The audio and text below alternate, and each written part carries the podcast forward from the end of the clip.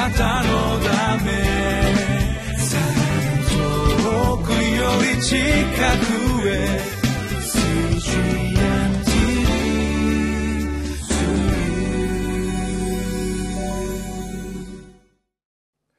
皆さんこんにちは。ミッションエイドクリスチャンフェロシップの牧師関根和夫です、えー、今日は5月27日月曜日ですけれど、えー、聖書の箇所はエレミア書の7章の1節から15節までです、えーと、テーマが行いと技を改めることが真の礼拝ですとなっています。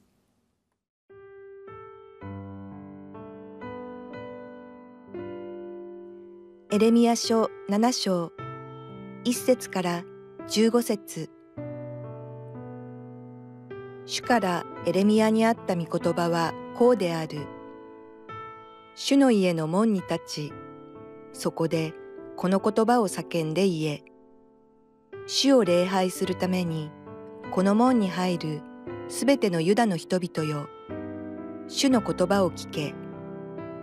イスラエルの神、万軍の主はこうおせられる。あなた方の行いとわざとを改めよ。そうすれば私はあなた方をこのところに住ませよう。あなた方はこれは主の宮、主の宮、主の宮だと言っている偽りの言葉を信頼してはならない。もし本当にあなた方が行いとわざとを改め、あなた方の間で講義を行い、在留異国人、みなしご、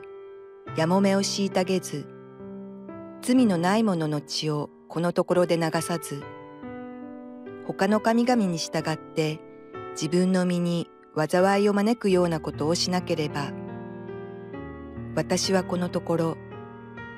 私があなた方の先祖に与えたこの地に、とこしえからとこしえまで、あなた方を済ませよう。なんとあなた方は役にも立たない偽りの言葉に頼っている。しかもあなた方は盗み、殺し、貫通し、偽って誓い、バールのために生贄を焼き、あなた方の知らなかった他の神々に従っている。それなのに、あなた方は私の名が付けられているこの家の私の前にやってきて立ち、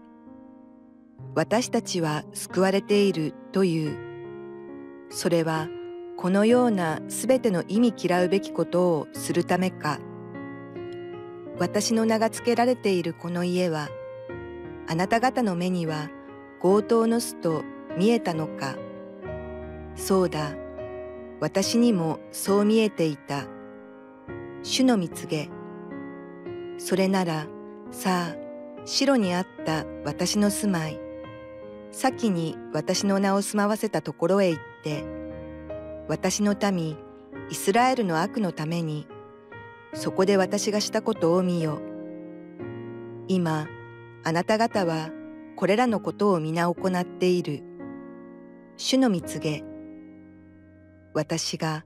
あなた方に絶えずしきりに語りかけたのに、あなた方は聞こうともせず、私が呼んだのに答えもしなかった。それで、あなた方の頼みとするこの家、私の名が付けられているこの家、また私があなた方とあなた方の先祖に与えたこの場所に、私は白にしたのと同様なことを行おう。私はかつてあなた方のすべての兄弟、エフライムのすべての子孫を追い払ったように、あなた方を私の前から追い払おう。エレミア書の7章の1節から15節までが今日のところなんですけれど、えー、最初のところに非常に明確に神様が求めていることは何なのかということが書かれています。えー、主からエレミアにあった御言葉はこうである。主の家の門に立ちそこでこの言葉を叫んで言え主を礼拝するためにこの門に入るすべてのユダの人々よ主の言葉を聞け。イスラエルの神万軍の主はこう仰せられる。あなた方の行いと技を改めよ。うそうすれば私はあなた方のあなた方をこのところに住ませよ。うあなた方はこれは主の宮主の宮主の宮だと言っている偽りの言葉を信頼してはならない。もし本当にあなた方が行いと技を改めあなた方の間で抗議を行い在留異国人みなしごやもめを虐げず罪のない者の血をこのところで流さず他の神々に従って自分の身に災いを招くことを、ま、招くようなことをしなければ私はこのところ私があなた方の先祖に与えたこの地に常しえから常しえまであなた方を済ませよう。えー、これあの基本的にはここれが実行されたら神の恵みはある神の祝福はある平和が訪れるということなんだと思うんですよね。で基本は何かというとあなた方の行いと技を改めよという言葉が出ていますね。あなた方の行いと技なんか行いと技って同じようだよなって思うわけですけれどもあの厳密にはその生きる生きる道、ね、生きる道あるいは生活態度と具体的な行いですね。行動ですね。だから生活哲学といいますか生きる道生活態度生き方。あなた方の生き方と具体的な行動を改めろ。ということですね。これ結構大掛かりなことですよね。生きる道と行動を改めるっていうのは全部ひっくり返ってもとにかくやらなきゃダメだよやり直さなきゃダメだよというようなイメージがあるくらい重要な感覚ですね。これをやめろあれをやめろという個々の問題だけではなくてそもそもの生き方を改めろというメッセージがここにあります。でその根拠となっているのがこの「これは主の宮主の宮主の宮だ」と言っている偽りの言葉を信頼してはならないとありますけれども要するに彼らの心の中彼らがまあ教えられてきた事柄の一つに主の宮に行って礼拝さえすれば罪は許されとにかく意味は分からなくてもとにかくそこに行けばいいんだよそれでというような感覚で神様と付き合いをしていたということなんですね。でそれは間違いだと。どんな格好で、えー、何回そこの主の宮に行ってもあなたの生き方とあなたの行動が根本的に神様によって取り扱われなければ良いことは起こりませんよっていうことですよね。でじゃあ具体的に何かというとちゃんと5節から書いてあってもし本当にあなた方が行いた技を改めあなた方の間で抗議を行い在留異国人みなしごやもめを虐げず罪のない者の血をこのところで流さず他の神々に従って自分の身に災いを招くようなことをしなければ私はあなた方をここに住ませるとこういうわけですね。具体的ですよね結構ね。生活姿勢といいますか。生活哲学といいますか。それを改めること。神の心に基づいて神の教えに基づいて生き方を改めていきます。という意識。個々の行動についてもこれは神様が喜ばれることだろうか？これは神様が悲しむことだろうか？そういう判断基準で生きていきますということ。それから講義を行う。まあ基本的には社会的な正しいと思う事柄を推し進めていく。こうなんというか長いものには巻かれろではなくて正しく正しいことと思われることを追求していく姿勢ですね。それから外国の人たち。あるいはみなしごやもめを虐げないいじめない度外視しないという姿勢。あるいは無実の罪の人たちに濡れ衣着させて、えー、血を流すというようなことをしてはいけないという、ね、それから他の神々に従うなという、まあ、これは、えー、偶像礼拝ということになりますけどそういうことをしなければ神様との関わりが深まりつまりそういうことを実行していこうと思ったら神様からの助けがなければできないんですよね。神様から教えられなければそういう事柄を実行し続けることはできないし神様から教えられることがなければそういうふうな事柄をやろうという気持ちにもなかなかなれないですね。ですからただただ形式的に神殿に出向いていくということで全てが終わるんではなくもちろん神殿に行くことは大事あるいは今風に言えば教会に行くことは大切ですけれどもそこで神様に心を取り扱われ生き方を探られそしてそれによって本当に神の愛を知りながら神が喜ぶことを生きようという意識で生きていく。そういう姿勢が広がっていく時そういう生き方がどんどんどんどん浸透して大勢の人たちがそういうねそういうところで一致していく時そこには神の臨在がありそこには神のもたらす祝福がある。ということなんですよね。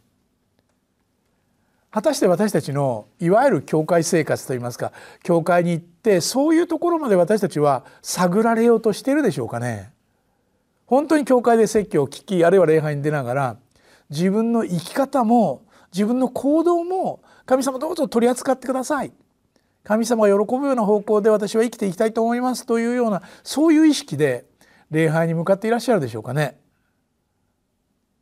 まあ、多くの人はそういうふうにしてらっしゃるんだと思います。でだからこそこういうエレミア書の中にあるようなこういう歴史から私たちは学ぶ必要があるわけですよね。行いと技を改めることが真の礼拝ですとありますが礼拝はただ参加すればいいということではなくそこで神様からの祝福を受け取ってそれによってだんだんだんだん生き方も行為も考え方も取り扱われて神様が喜ぶ方向へとこう変えられていくそういうまあ源となるのが礼拝なんですね。そんな礼拝楽しんでいらっしゃいますか？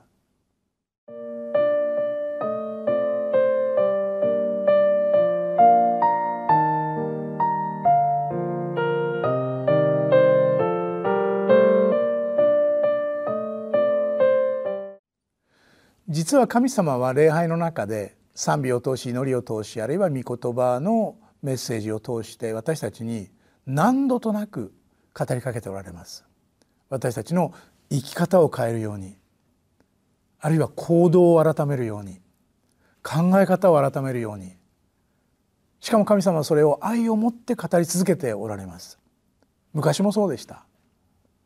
そして今それを私たちは受け取りながら神様どうぞよろしくお願いします。私の罪を許し私があなたに喜ばれる生き方ができますようにという思いで応答することをこのエレミアの時代もそうですけれど、えー、今の私たちも神様から求められているんですね。そんなことを考えながらもう一度ゆっくりこのエレミア書の7章の全般の部分読んでみてはいかがでしょうか。神様の祝福があるようにと今一言祈ります。恵み深い天の地なる神様あなたは語りかけてくださいます。何をなすべきかどう生きるべきかそれは継続すべきなのかそれともそこから離れるべきなのか。主よどうぞその内なる声に聞き従う力を与えてください。そして本当にあなたが求めているような生き方の中に生き続けることができるように導いてください。あなたは私たちをギブアップせずに御言葉を教え続けてくださっていることを感謝します。どうぞその御言葉に基づいて生きることができるように助けてください。主イエス・キリストの皆によってお祈りします。アメンあなたのため遠くより近くへ